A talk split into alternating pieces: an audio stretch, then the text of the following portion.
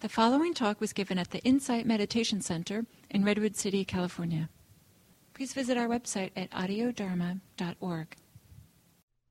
The following talks are offered by the Sati Center for Buddhist Studies. Please visit our website www.sati.org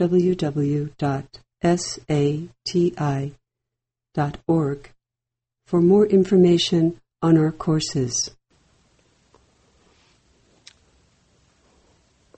So I want to welcome everyone to this uh, day long on the theme of socially engaged Buddhism, different aspects of it, and it's a pleasure to see a lot of familiar faces and uh, also uh, meeting people, uh, some for the first time. So my name is Donald Rothberg. I'll introduce myself um, in a little while more more fully um, because my experience that often on weekend mornings when we start at this time, there it may be a very different culture here at IMC, but often uh, there's a significant difference between the number of people here at the start time and those here 20 minutes later. That's my experience. And so what I like to do uh, rec- in recognition of that fact is to uh, just do a very brief welcome right now and then start with a sitting.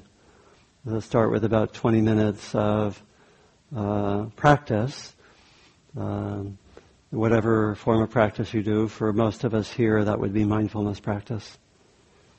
So, is there anyone who actually needs some very beginning or basic instructions in mindfulness?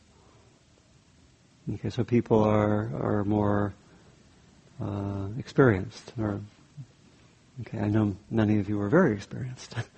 okay, so we'll sit for about 20 minutes, and at the end of that time, I'll give a guided reflection that'll start us into the day.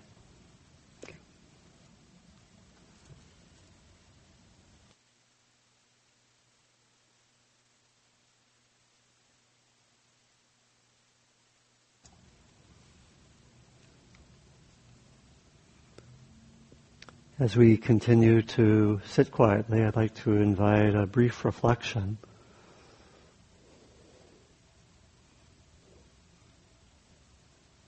I'd like to invite you to bring to mind the intention or intentions with which you come today. What are your core interests or hopes for the day? What's your, if you had to say in one sentence, what would your, what would your intention be for this day long? Could just be to learn, to deepen, and so forth, but just to ask yourself what that core intention is for about a minute or so.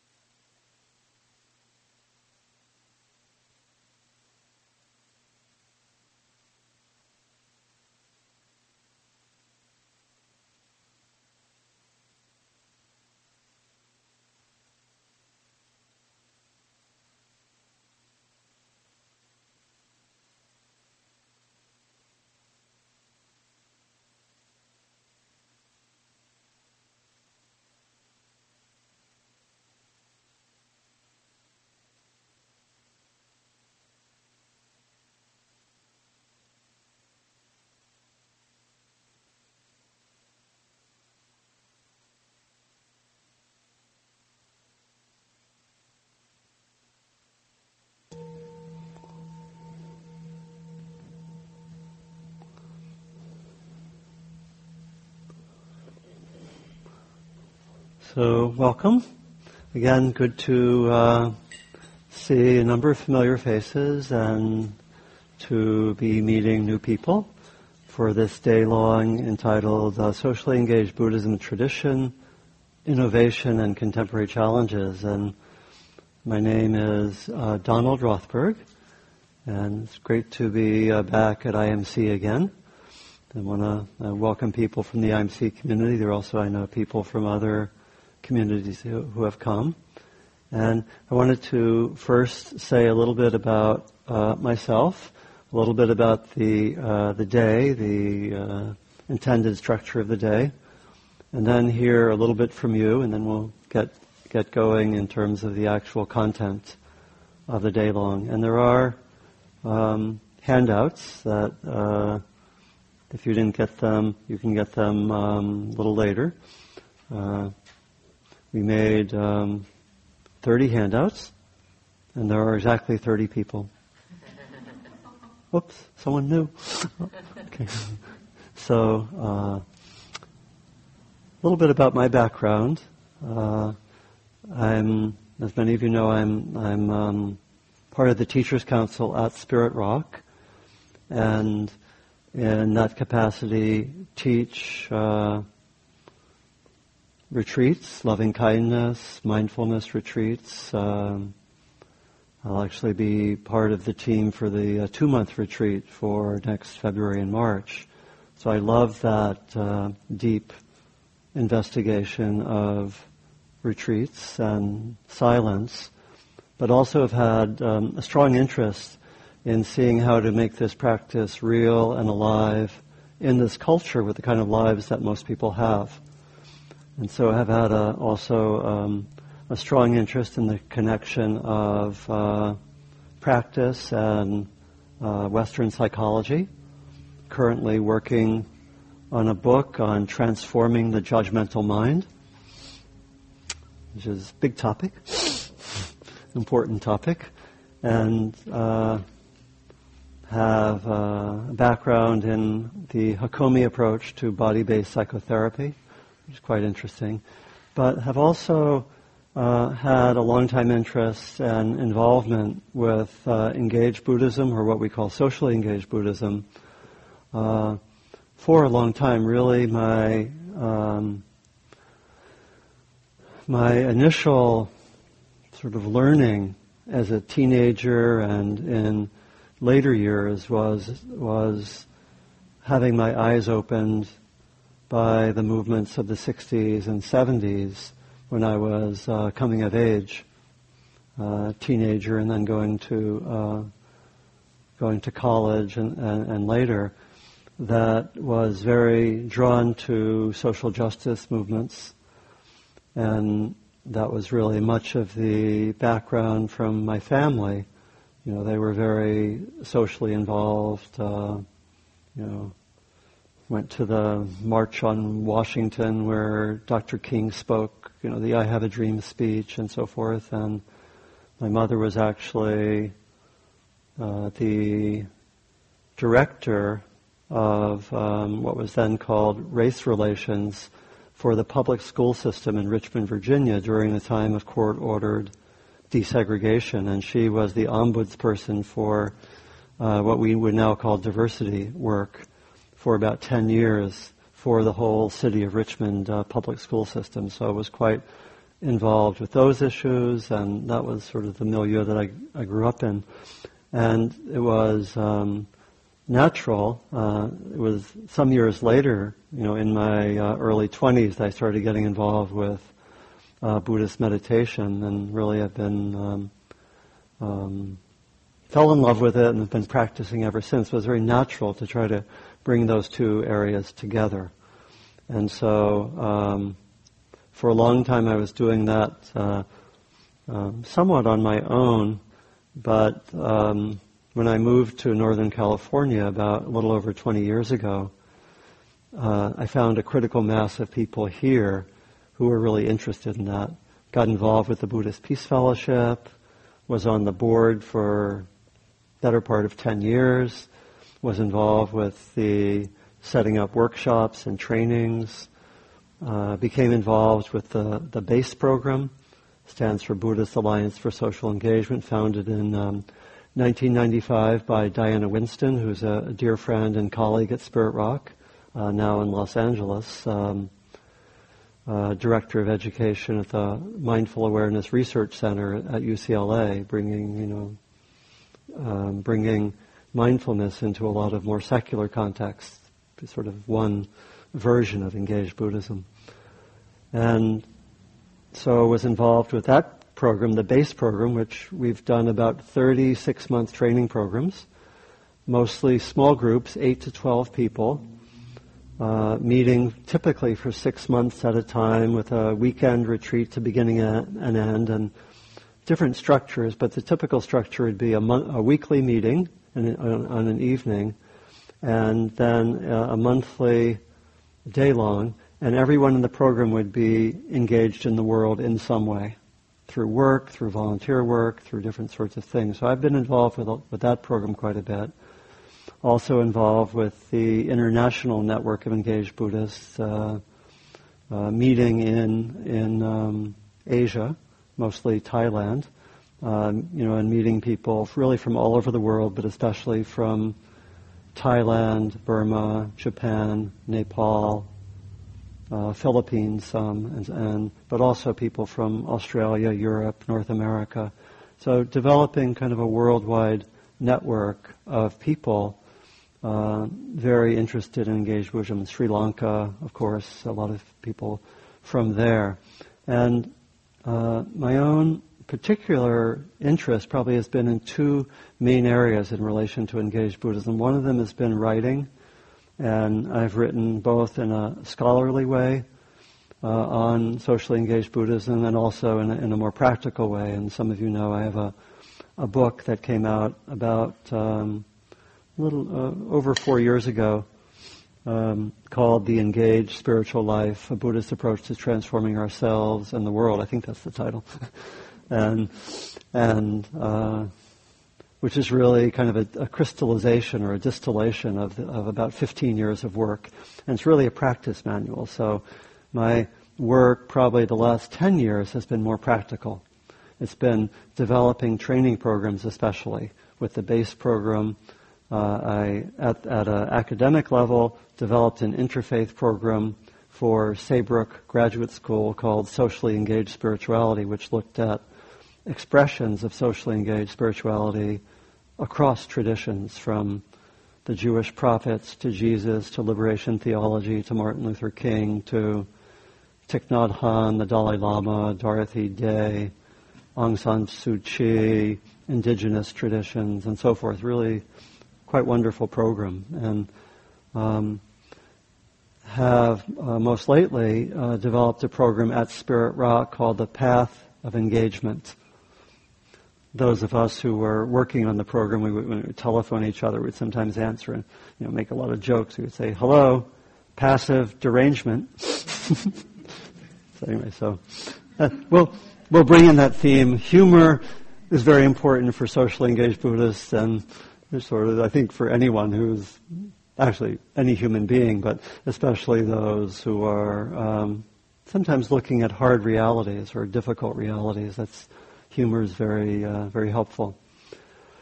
So, um, the path of engagement, uh, most lately, uh, a two-year training program. We had about 50 people in the program uh, from all over North America, and the structure was that of five seven-day retreats at Spirit Rock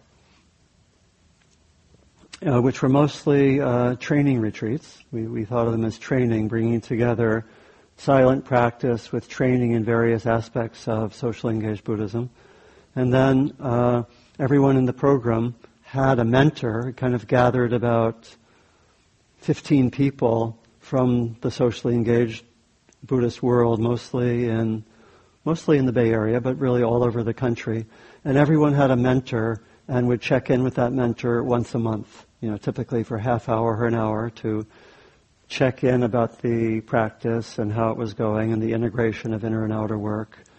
We had monthly uh, meetings. Some of them were on the telephone, uh, with typically with uh, facilitated by a mentor. And then we also had monthly study and practice materials, which uh, I was the main author of those, and hoped to make that into a book, which was you know we developed on about 20 different themes you know, practices, reading lists, and so forth on all sorts of um, themes related to engaged practice. So uh, what I'm offering today is a kind of um, focused look that will bring in some of that material, but today it's a little more oriented towards the study components, and uh, especially in the morning. And so I've I've organized today into four blocks, really answering four main questions related to socially engaged Buddhism. And uh, the structure for each of the each of the blocks will be about an hour, hour and a quarter, or so. And in a, in a moment, I'll get to the first block. And the, the, the, the first block is on really answering the question or asking and answering the question, what is socially engaged Buddhism? And talking a little bit more about the background of that, followed by discussion. Then that would be followed by a period of walking meditation. That'd be also be the time to use the restrooms. Come back for some sitting meditation. And then the uh, second block is on the question of the relationship of socially engaged Buddhism to traditional Buddhism. Is it, to what extent is it innovative, just a uh, con- con- uh, continuation of traditional Buddhism, and, and different questions there. And again, about probably give about a half hour talk followed by some discussion, and um, and that would take us about up to lunch, which is at 12:30, about an hour lunch. Come back about 1:30. We'll do some movement, short meditation, and the third theme is uh, in the afternoon. We'll get more into the practical questions. Uh, what does a socially engaged Buddhist uh, practice path look like? Really, what does it what what what does it mean to take this as one's path of practice, to be involved, let's say, in the world in some capacity, service, social change work, um, helping others in some way, whatever it might be. How does that begin to look like a path of practice uh, that has its own principles, practices, supports, that it's not simply that we're on the cushion and then, all right, go out into the world, do your best, but actually a little more how does it, how is it more structured as a path? And then the, the last uh, part uh, of the afternoon, we'll again have a similar structure of 30 minutes, something like a half hour talk, discussion, and uh, some walking meditation, uh, sitting meditation. Then the last section is on some core issues in socially engaged Buddhism, and also be a time to see what uh, you know, what partic- where we want to go further as a group today. And my thought is that the the uh, morning will be a little bit more on the scholarly background of socially engaged Buddhism. The afternoon will be more practical. And I'll also, in the uh, meditations, be bringing in some guided meditations to give you some of the flavor of some of what we've done in these training programs. You know, because we've really developed a number of meditative ways of working with engaged Buddhism. So more or less, uh, one block walking meditation, one block lunch, one block walking meditation, one block, and end of the day dinner, movie, whatever, whatever, whatever, whatever comes next. So that's my that's my intention for um, for the day and um, wanted to hear just a little bit from from you. And I'm, uh, yeah, I'm wondering how many of you uh, have, let's say, significant background in socially engaged Buddhism. How many of you are fairly new to socially engaged Buddhism and are here more to be informed about it? So that's that's uh, 80 or 90 percent of the people. That's helpful. How many of you have uh, a fairly well-established meditation practice?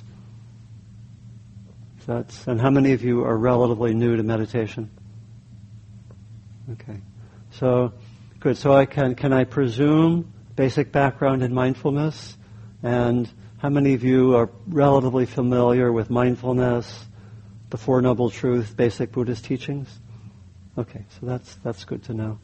And at any time, I think you know I'll, I'll be giving talks, but if you have a question of clarification, feel free just to uh, jump in and ask it. But well, we can reserve like more substantive questions for the for the discussion time. And I'm thinking also that. Um, Probably in the morning, the discussion will be more large group discussions or more questions and so forth. But the afternoon, I'm thinking of, of having, um, I've given a little more time for the discussion, and we'll probably have uh, small group work. I've given enough time to do both small group and large group work in the afternoons, and that'll be more practical uh, in, in nature, the, the, the inquiries. So um, I'd be very interested in just hearing maybe a few people, if you could just t- say in a sentence or two what, what brings you here. And um, should we use the handheld mic? I'm just gonna. I'm just gonna interject um, before we get going. Oh, some logistics, yeah. Logistical Yeah, kinds of you. things. Um, for those of you who are new to this building and IMC, there are three bathrooms towards the back of the room here. Across from the kitchen, there are two, and one behind that uh, large cabinet at the end of the room. There's hot water for tea, um, and the tea can be found in the drawers. There are paper cups as well as if you want a ceramic cup and you want to label it, you can do that. We ask that you don't bring tea into this room. You can bring water, but no tea, just so that it keeps the carpet from stains. Um, if any of you have parked in the lot across from here, which is the dentist parking lot, um, we would like for you to move your car because they would prefer that lot be open for their patients. And also, if you're parked on the street, just be mindful of not blocking any driveways. We like to be good neighbors in the neighborhood. Um, and also, this is a Sati Center event, so even though we're here in IMC, um, Sati Center uses this space to provide um, classes and courses. Um, and I also wanted to mention this is fairly new, but um, Sati Center's happy to announce that we're going to, um, uh, beginning in September, offer two courses that will uh, count towards a Master of Buddhist Studies. Uh, one of which is a um, course on readings in early Buddhist texts, and also another course which will be meditation in the Theravada tradition. So those are new offerings this fall.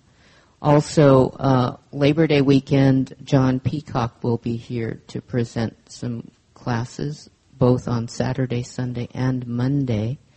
And um, in October, I believe we're having uh, Venerable Analayo, who will be Really? here for. What is that? Um, I don't remember the exact Yeah. date. I think it's October 18th, and it'll be in the afternoon and the evening. It's kind of an odd day. It's a weekday, but that's the only time that we were able to have him come. Good. So, And thanks, thanks, Lori, for all your support. So very, very. and, and also, if you're going to do any kind of dana, there um, there's just the one slot um, that's for Sati Center, and then Donald gets paid out of the Sati Center donations. Is the way it works. So, thank you very much. Can there, and can people, if they wish, give donations to the center itself? But that's optional, or Uh, I think it just all goes to Sati, and then what, goes, what. Sati does is uh, we give a donation to IMC okay, as well. So there's And we'll say say more of that about that right before lunch. Say a little bit more. great.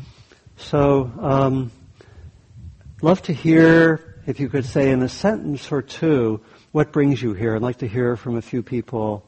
Um, you know, sounds like for many people it's just to be more informed about socially engaged Buddhism in general. But are there any anyone else like to um, just add your your intention to the mix, or also to inform me as to what what brings you here?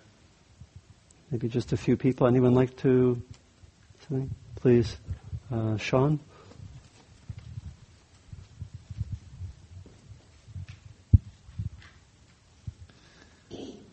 Is this on? I'm here to uh, learn how to hold the world with my heart Mhm. and not get my heart squished on. Yeah. Yeah. How to keep that heart relatively happy, healthy, while going into the world fully. Yeah.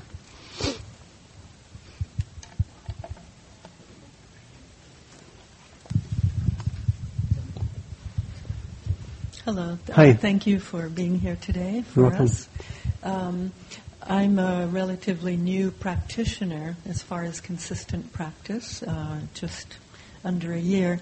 But I realized um, a few years ago I made a decision to, uh, instead of wringing my hands about the state of the planet, um, to actually see what I could do and do it.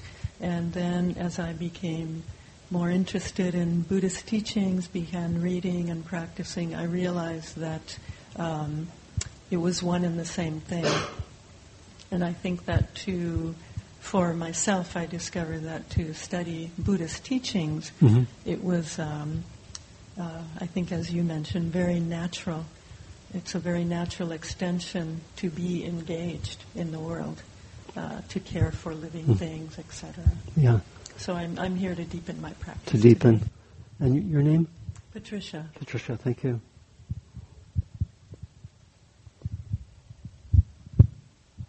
Hi, um, I'm Hannah, and I think something I definitely like to work on here or learn about is um, how to keep my heart open to everyone who is suffering, including those who we typically demonize and Mhm. say they're the people who are, you know, causing all the suffering in the world, and realizing that they too are suffering and in need of people opening up their hearts and their support to them as well. Yeah, thank you, Hannah. Maybe two more right here. And yeah. My name is Evan, and I'm here to have more clarity about how to practice practice in my daily life and how my intentions in my work and in my practice can be how I can feel good about them being on the same path and together. hmm Yeah, thank you.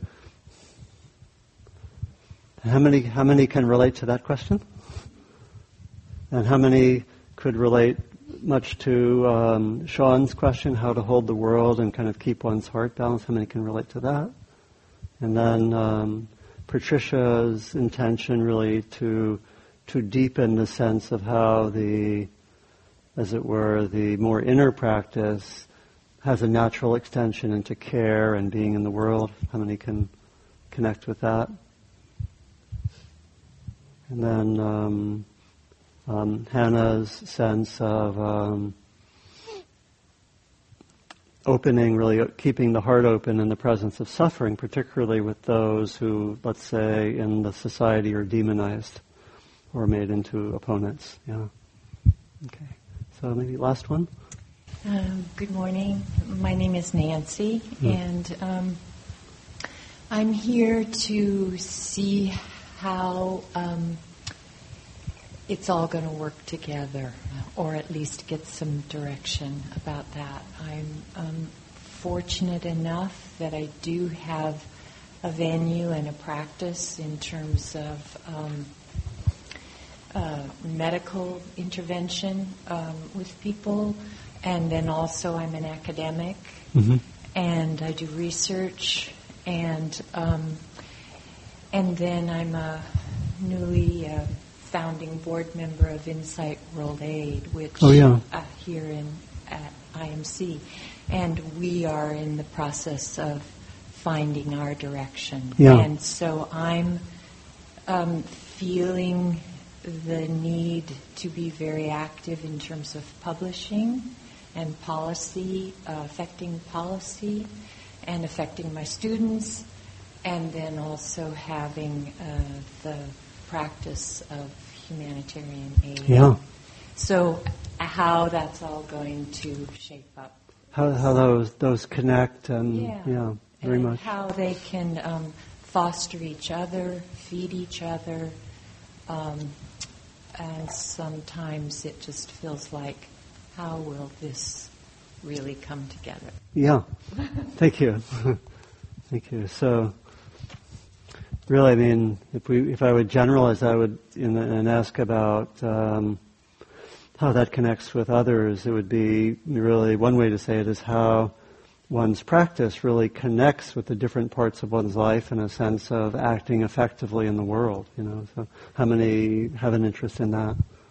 Yeah, good. So we'll we'll let those those statements of intentions really uh, be representative of our group. Um, and my own my own experience is that actually socially engaged Buddhism is something relatively new and quite creative, and it really invites the interest and creativity of all of us. I, you know, I, I found myself in doing the work with these training programs and doing writing that it's um, it really opens up into what I think in many ways is new, is a is a new territory, and I'll, I'll probably talk more about that in the second segment. But you know, in a kind of clear analytical way can really point to how there is great creativity demanded, you know, to give more of a, to give more form to what we call socially engaged Buddhism. In other words, it's not just saying practice a lot and, and go out in the world and be compassionate, right? That, that's good. But, but how do we actually support that with, with more specific understandings? you know, and that's been a, an interest of mine. I've particularly focused, uh, you know, you know, on these kind of trainings, maybe on on areas, particularly like speech practice, working with conflict, um, connecting psychology and meditation, and so forth. So we'll come back to that question, but it's this this this very broad area. So first, I think I'll first get now give a, um, a short talk on just on further uh, on answering the question, what is socially engaged Buddhism? What is this phenomenon that we're talking about? Um, so maybe first um, a few vignettes of situations involving involving socially engaged Buddhism. So the first is from Vietnam in the, uh, let's say, 1964, 65, 66. And this is um, maybe in, in both in rural and urban parts of Vietnam. It's at the height of the uh, conflict in Vietnam. And on weekends, it's very typical that people uh, gather um, at the temples, which are there for most, you know, for the villages and, and also in, in the cities. People would gather and do more traditional uh, practices. There might be weddings or funerals and so forth, and there would be gathering. And then often, and this is according to what I've learned from a friend named uh, Duc, uh, who, who lives actually not far from here, but also spends a lot of time these days in Vietnam. Um, also, um, maybe on the Sundays, a lot of the people, especially the younger people, would gather at the temple almost every Sunday and be talking about what they'll be doing in the demonstrations coming up. And they strategize, they get together, they uh, connect the planning with their practice, and then they might go the following weekend or some demonstration further down the road. And that, that is, and they, they know each other, they have community, and they go out, and they, they and this is a pattern for a number of years. A second vignette, uh, this time from Thailand. So now it's a little later, it's the 1990s. In Thailand, there's been, as many of you probably know, uh, much of the rainforest has been cut down.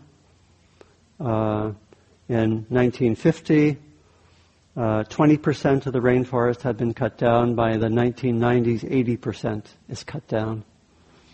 You know, to meet all sorts of needs, a lot of it international, for, for, you know, for furniture to come to the U.S., for the Japanese market, and so forth.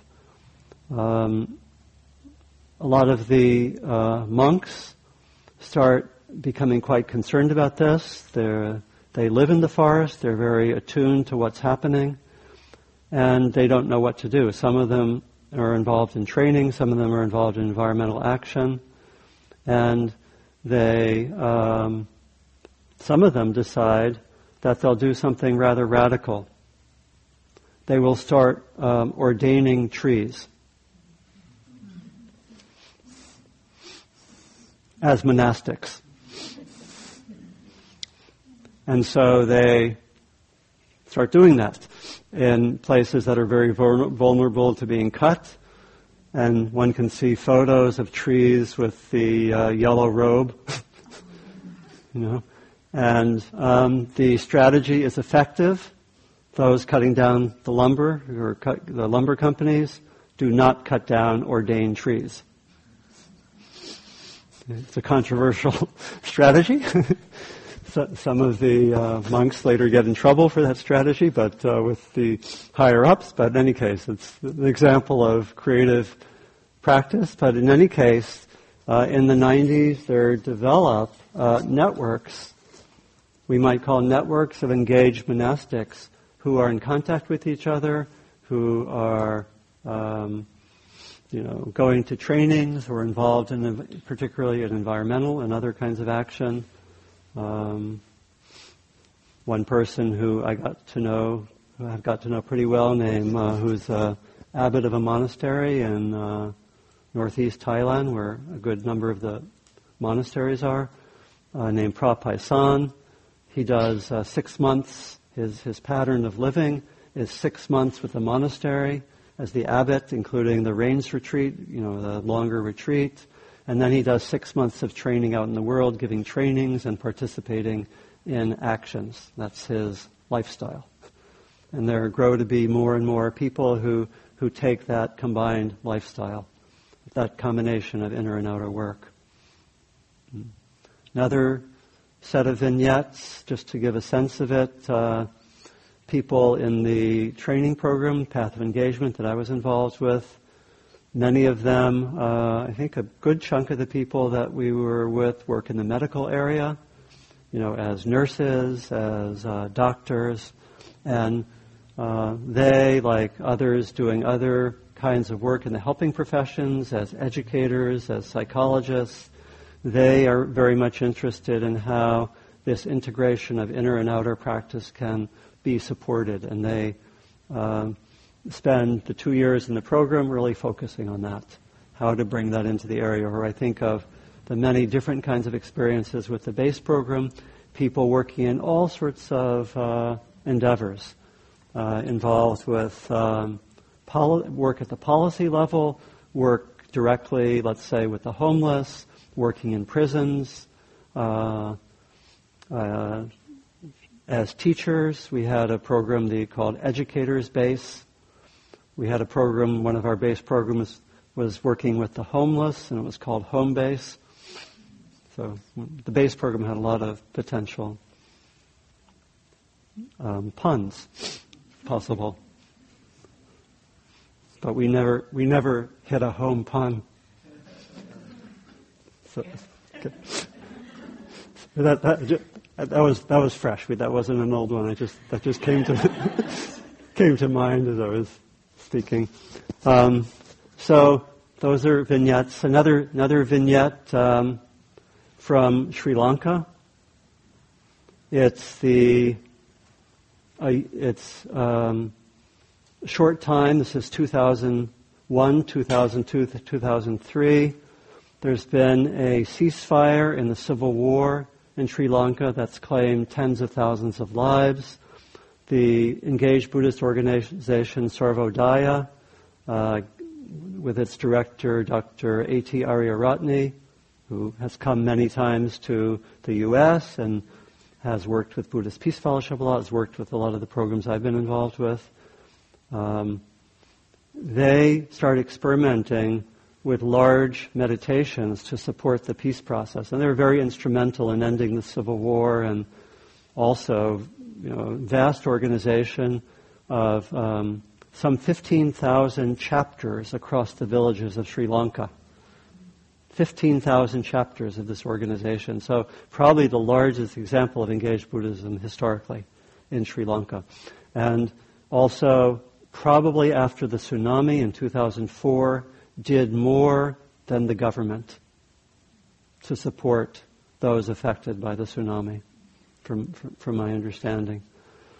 Um, and so they start developing large meditations to support the process. Uh, they find this to be an effective way to galvanizing energy. They start getting very large, 100,000, 200,000 at one point. I believe it's 2002, just a short time after the ceasefire. They call people for their, this is I think the first large group meditation after the ceasefire. There are 650,000 people who come to this event and are, and are all uh, dressed in white and committed to support the peace process. And there's this large meditation. So another, that's another vignette. Um, maybe a last vignette that I, that I know also from my own experience. There's a um, uh, social, there's a spiritually grounded social change organization. Um, on the um, on the East Coast.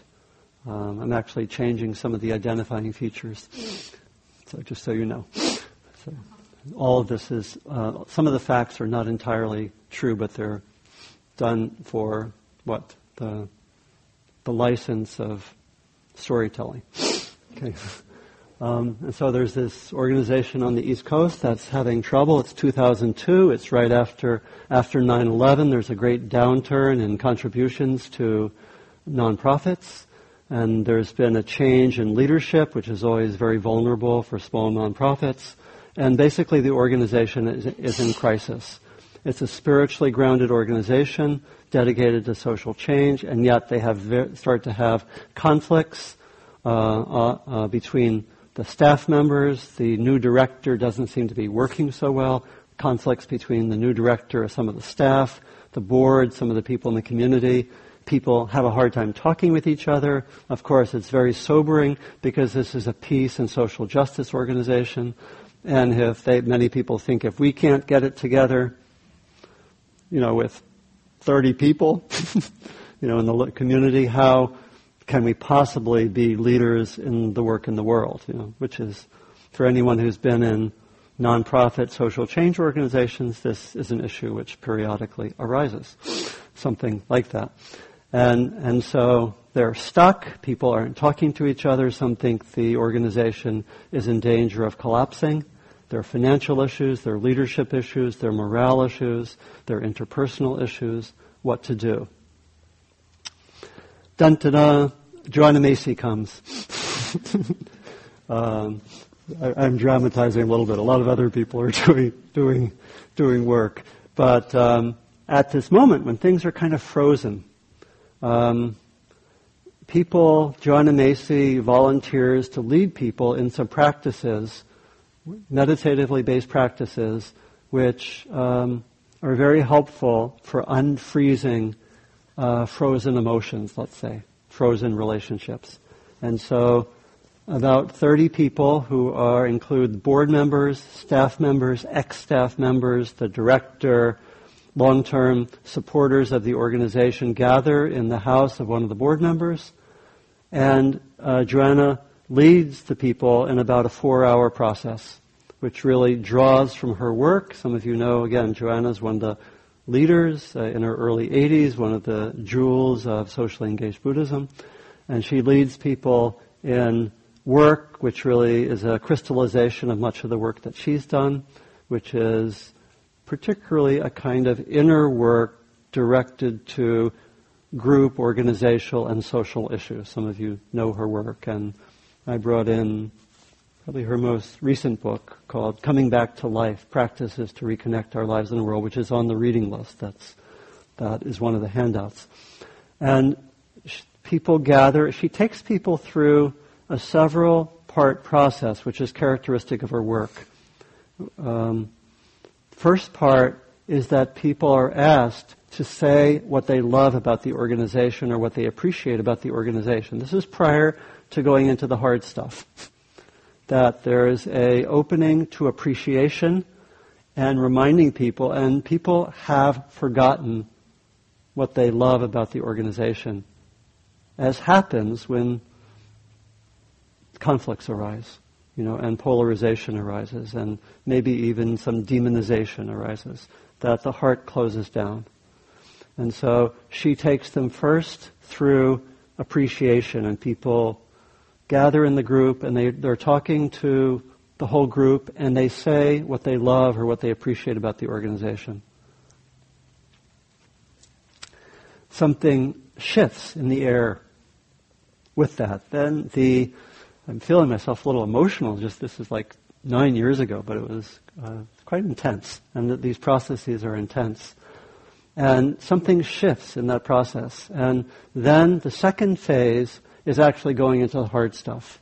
It's part, a principle of her work is always to go into the um, the vision or the beautiful areas before going into the hard stuff. Something I also learned in training with uh, Johan Galtung. Some of you know his work, founder of Peace Studies, Norwegian. Uh, actually was on Democracy Now! yesterday, I believe. You know, very uh, beautiful speaker, getting in his late 70s now. And he always said that in doing conflict work, it's very crucial sometimes to be drawn by the vision before you go into the hard stuff. Before you go into the pain, the vision can sometimes draw one. This is, for example, what happened in South Africa, where they did the Truth and Reconciliation Commission, which goes into the hard stuff, the pain, after they had the vision that was developed by Nelson Mandela and they actually, after they did the elections. And so they had that vision of a multiracial democracy carry them, and then they were ready to go into the pain. If they tried to go into the pain before the vision had matured enough, it wouldn't have worked. So it was something I learned. It's really right at the heart of Joanna's work. So we then went into the into the difficult material. There was um, a um, ritual done, which was called the Truth Mandala, very powerful ritual. Everyone gathered in a circle, and there was also an inner circle. In the inner circle, there were four quadrants. And each of those had an object symbolizing four emotions. In one quadrant, there was a rock symbolizing the fear or the closed heart. In another quadrant, there was uh, um, an empty bowl symbolizing confusion or emptiness or um, not knowing. In another quadrant, there were dried leaves, symbolizing sadness or grief. And in another quadrant, there was a stick, symbolizing anger. And in the middle, there was a cushion, and people were invited one at a time to go into the circle and to stay there and see if they were drawn to one of those four quadrants, or if not, they could stay in the center and for about an hour and a half, people went in typically for five minutes at a time, two minutes, five minutes, a few minutes, and they expressed what was on their mind. Sadness, grief, fear, confusion, other emotions, other thoughts. And after they um, came back to the larger circle, all that was said is, we hear you. And that went on for an hour and a half. A lot was said, things were said that had never been said or that had not found, found a place to be said. And it was said within this context of being held by care. And something in my mind really, really shifted in that time. And there were some other phases. There was a phase of then coming out and debriefing a little bit. There's a third phase of talking with people about what had happened. And then a fourth phase of how do we practically move on from here. Some practical sense of, you know, what discussions need to happen between which people to try to reconcile. You know, um, who will carry the process further within the organization. And what happened, in my view, was that the uh, things were unfrozen, emotions were expressed. It was tremendously healing, but there was a lot of hard work still to do. But it brought the organization through a difficult place, and it survived and came went on to prosper further. Yeah. Excuse me, what organization was this again? I'm keeping it confidential. Oh, okay. Okay. It was a, a social change organization on the East Coast, but that may be fictitious.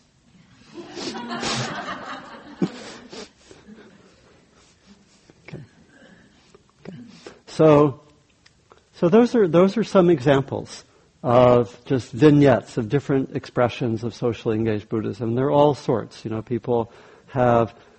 It's really. Um, I mean, it goes and gets some interesting issues. You know, and um, what is socially engaged Buddhism also becomes a question. So I'll just say a little bit more, and then we'll have a little bit of discussion.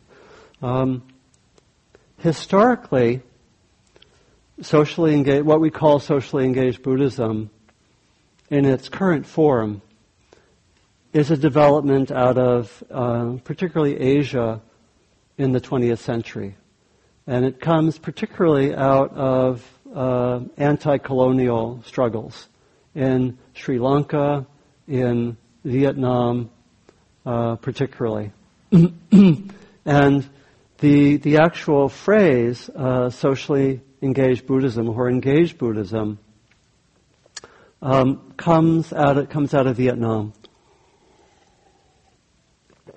It's very it's very interesting actually. The in in Vietnam there were um, a series of movements, and I, I, know this particularly from my friendship with uh, Thich Minh Duc, who was also a student of mine for a while. He was a wonderful uh, Vietnamese teacher, and he did a when I was uh, teaching at graduate school, he did a dissertation with me on history of engaged Buddhism in Vietnam, particularly focusing on 1963 to 1965. A beautiful piece of work. It was great to know the history going back, you know, a thousand years almost, and how that had been such a strong force. And he he also would show me some text, you know, from the 1930s, 40s. So it developed in Vietnam, uh, you know, partly in the anti-colonial context, but there also were teachers from China who started using and, and who started teaching about bringing Buddhism out into the world.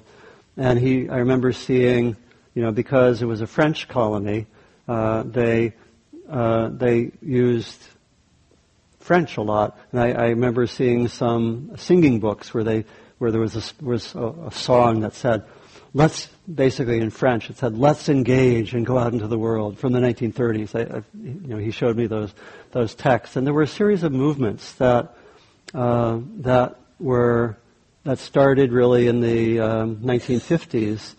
Um, that the first one was called, and this is the translation of the Vietnamese terms, was called Buddhism for Everybody, and was trying to bring Buddhism out into out of the monasteries. Um, as the conflict in Vietnam worsened, there was a, a second phase called Buddhism Goes into the World, which was connected with helping people in helping refugees, building hospitals, building schools. Some of you may have seen films or read, read literature on that. And there was a third phase, which was starting after the government crackdown on the Buddhists in 1963, which was called Getting Involved. and that's where, you know, that's where they started uh, having more active demonstrations and, and so forth. Um, started to work to uh, stop the war. Um, Thich Nhat Hanh was very involved. Now, those all had Vietnamese terms, and Thich Nhat Hanh, um, growing up in the, you know, born in 1926. Many of you probably know Thich Nhat Hanh, the great Vietnamese teacher. Um, I have a number of his books on the reading list, and he's uh, quite accessible. You know, I don't know if he has plans to come to the Bay Area, but he teaches often in California, particularly Southern California. There's a monastery, Deer Park, where you were just at, right? and um, a great teacher to, to try to study with if you can. And he had grown up, I guess, he, w- he would have, you know, in the post World War II period, he would have been 19, 20, 21. And so in that milieu, which was both uh, against the colonial regime, but they also also were very interested by French culture and that was the time of uh, Jean-Paul Sartre's existentialism, and the key term in Jean-Paul Sartre's existentialism was being engaged. and so Thich Nhat Hanh chose that term to talk about these Vietnamese terms for going out into the world. This, to my best of my understanding, we have this interesting. It's, it's very similar. You know how how um, um, you know I don't know nonviolence, you know, uh, and civil disobedience is written about by Henry David Thoreau. Gandhi picks it up and then Martin Luther King picks it up. It comes back to the U.S. It's kind of this irony of, um, you know, we have a term like engagement coming out of the West, picked up by Thich Nhat that comes back to the West.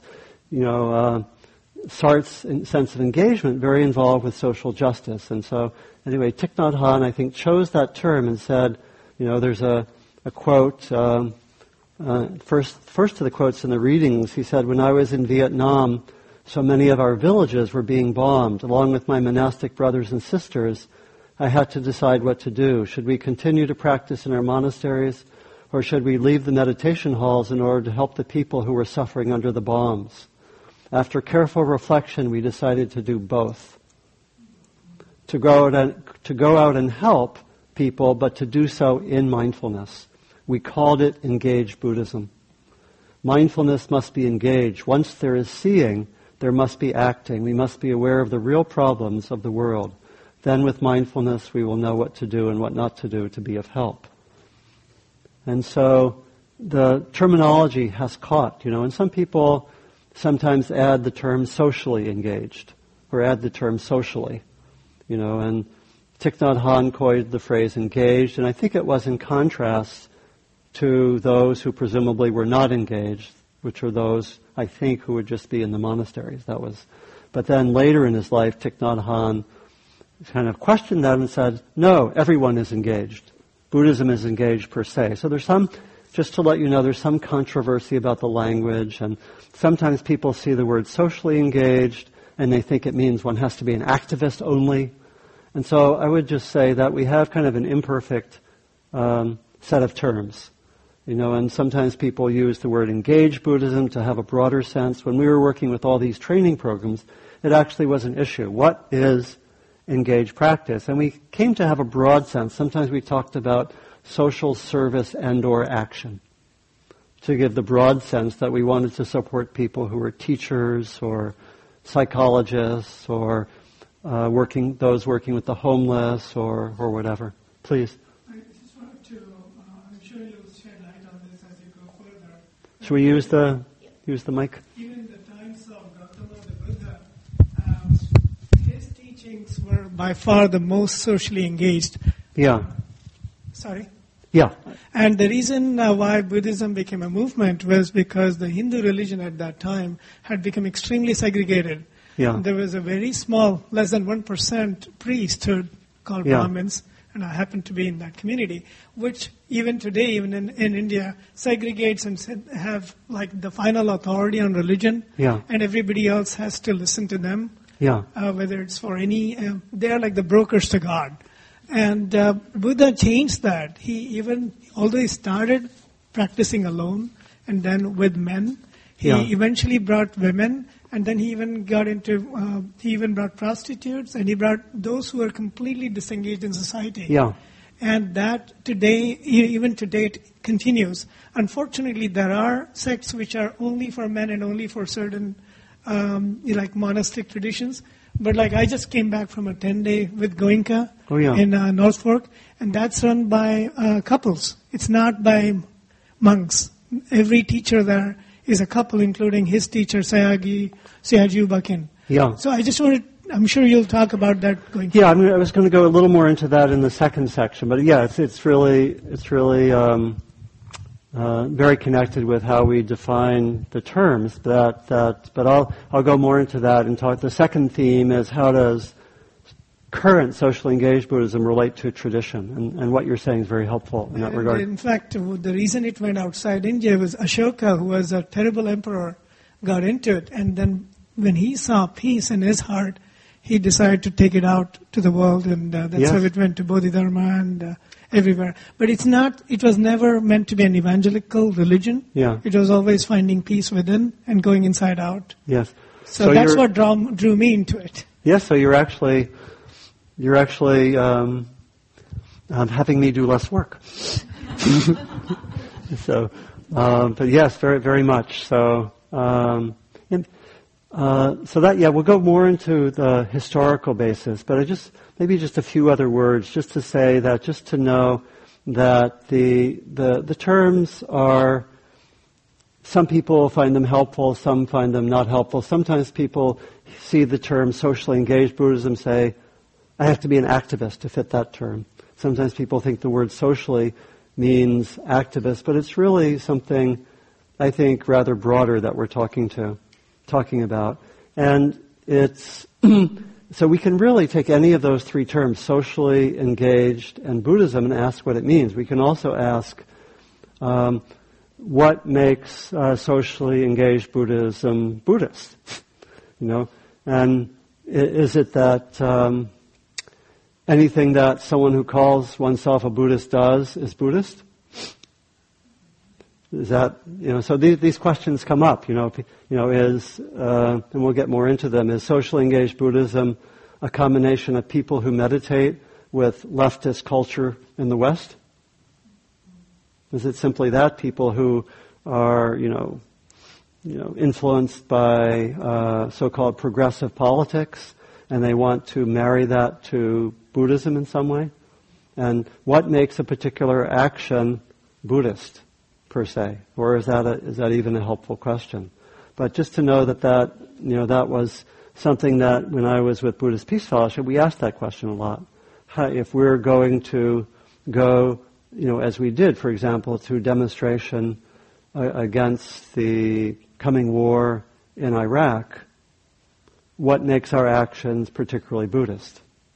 You know, or uh, does going to, a, you know, so does going to a demonstration and how our actions do actually contribute? So those, I think, are helpful questions to ask. And we actually would answer them that yes, we're actually bringing, we're not just going as people who happen to meditate, going to a demonstration, but we're actually bringing tools informed by Buddhist practice. So we would actually have um, meditations before the demonstration. People would gather, they would set intentions, they would try to be in mindfulness in those processes. Um, at, at, for certain periods, there would be sometimes sitting. I remember some very interesting moments just in having sittings while there were people giving speeches with very angry voices, and there'd be a hundred people sitting in silence. Mm, you know, so anyway, I just want to tag though that the, the terms are problematic to some extent, but but more, you know, the the positive aspect of this, what's most important for me, is that we're really talking about a connection of inner practice and acting to help others in various ways. And I'll say more about that connection of inner and outer uh, in our next segment. So maybe that's enough to say for now. And we have a little bit of time if there are any questions or further further comments.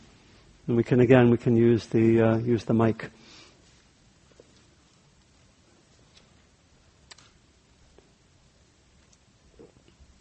Please.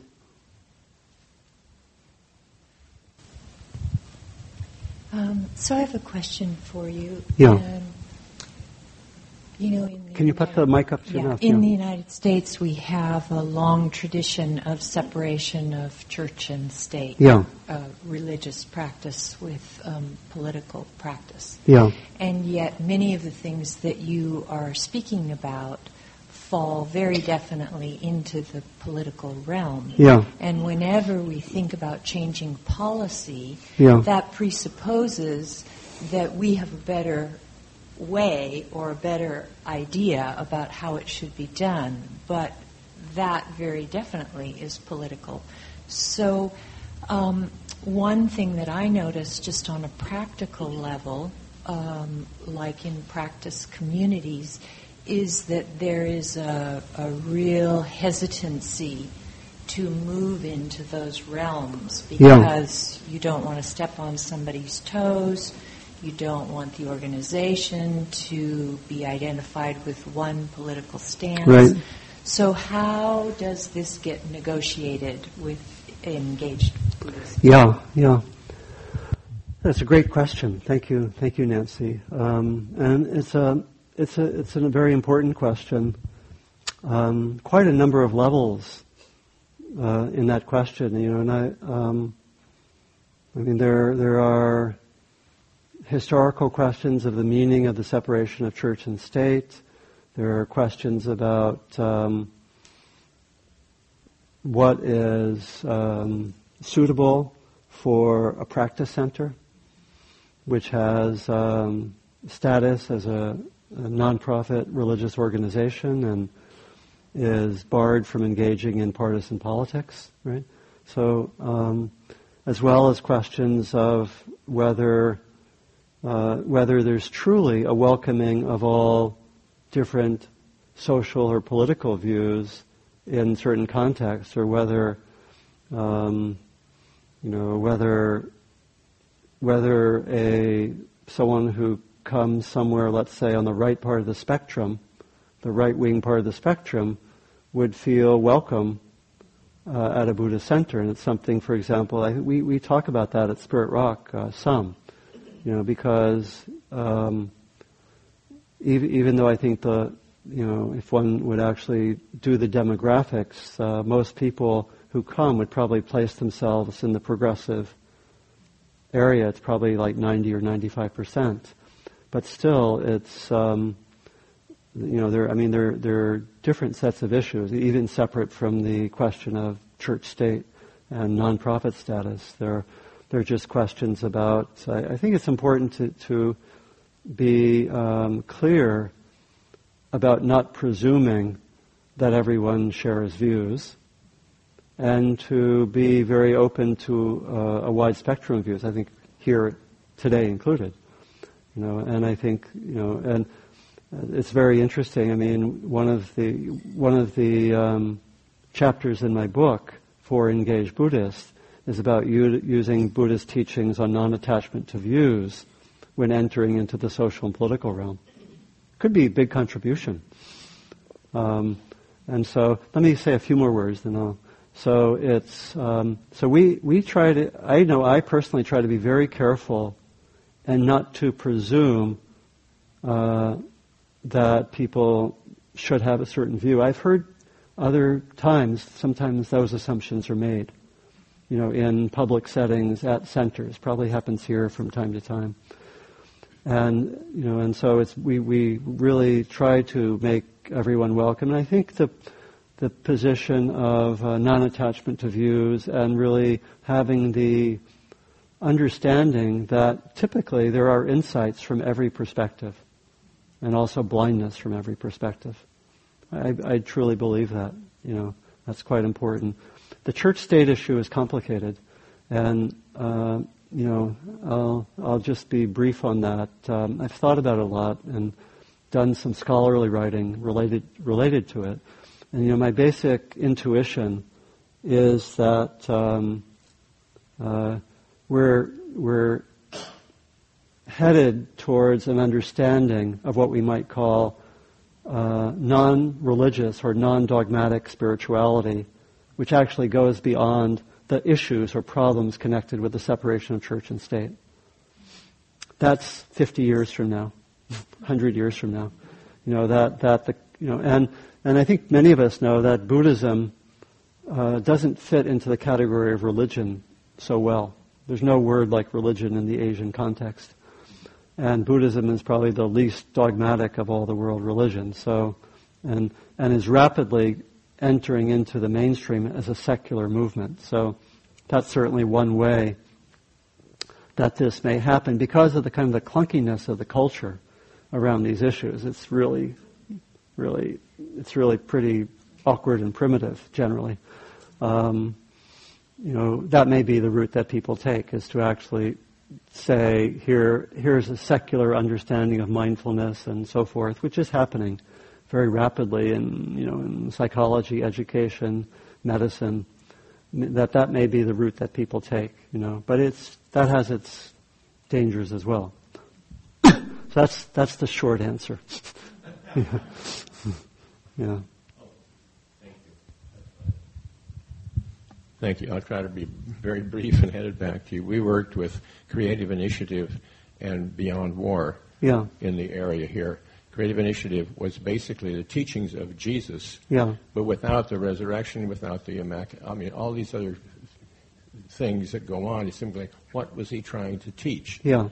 And that was great, and that fit be- that to our, to our minds fits beautifully with with what the Buddha is teaching. Yeah. yeah. And then we decided during the Cold War and on when the nuclear issues came up that we needed to split uh, from that religious concept, and so we framed Beyond War. And it, were you aware of it?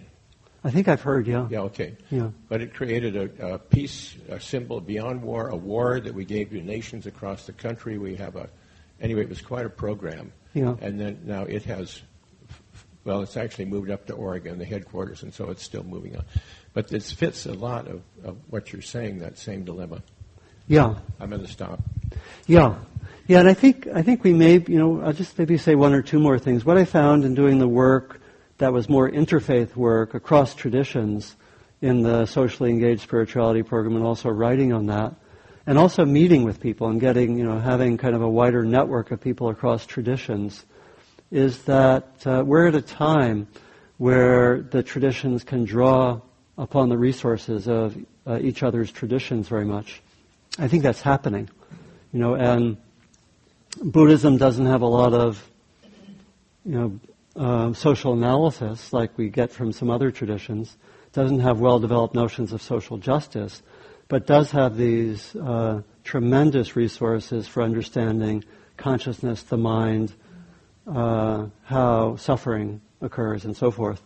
And um, I tend to think that, again, 50 or 100 years from now, there'll be an understanding, maybe sooner, things are quickening, but there'll be an understanding that draws from different traditions. And when we, when we did, for example, the socially engaged spirituality program, which we did over about eight or nine years, we uh, set, we, we looked at different traditions, but we said we have three foundations for this program we have first, and it's interesting because we were we referred to Asian traditions, to Western traditions, and to indigenous traditions.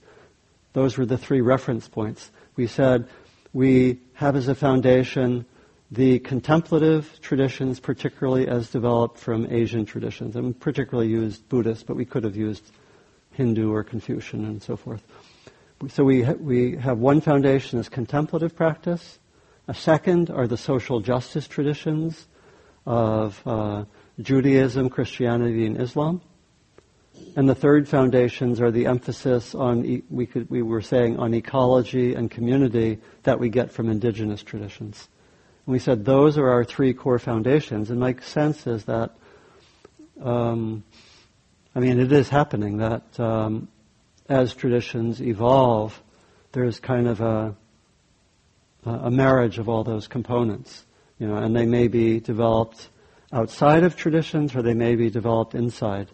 You know, a lot of the a lot of the work of socially engaged Buddhism is working with concepts of social justice, is working with ecological issues, is interested in community. Yeah. Maybe last last two, and then we'll go into walking meditation. Yeah.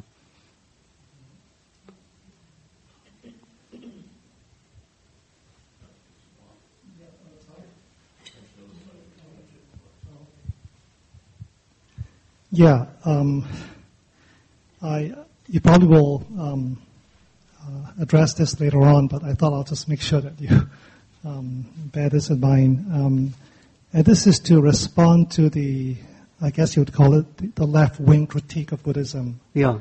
Um, because uh, since we're talking and using language and concepts, um, the, the, the vocabulary of Buddhism, as you yourself mentioned, is as well, it's basically individualistic.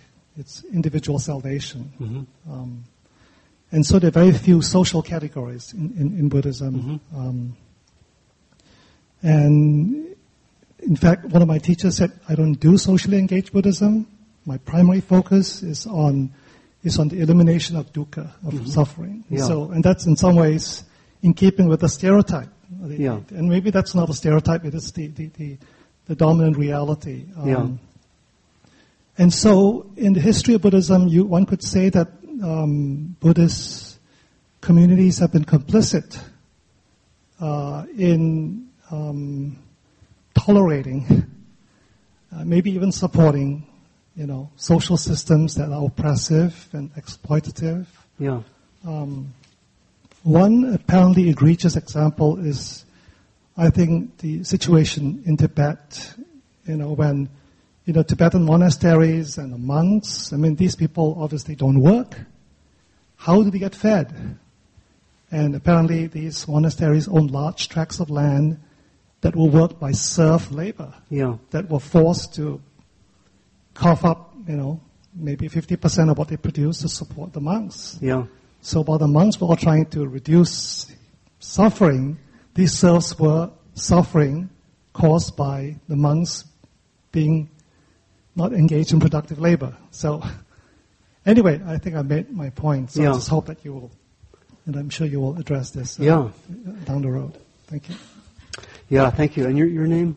Uh, my name is Kian, and I'm originally from Asia. Fr- Kian? Kian, yeah. Yeah. Tian? Kian, it's K. K. K. Kian. Kian. Yeah, thank you, Ken. Um,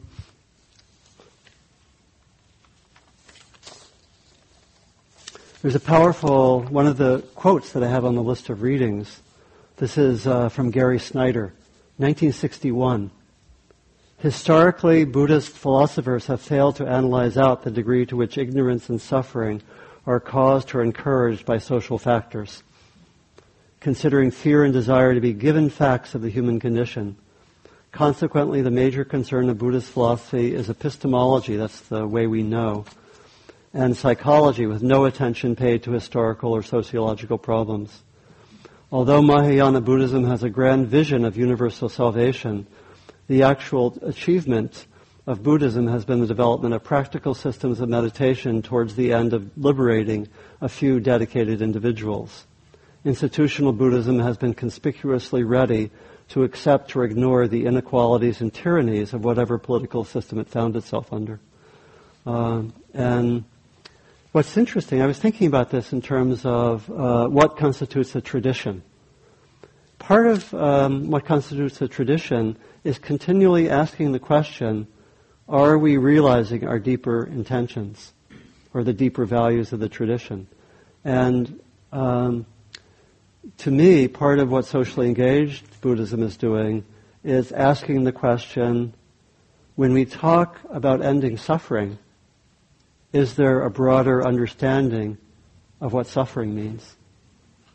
You know, uh, very much like you can look in other traditions, the um, the rise of uh, different understandings of Christianity, like in Latin America, people looking around and seeing poverty and seeing the complicity of the Catholic Church with the ruling oligarchies, and they come up with liberation theology.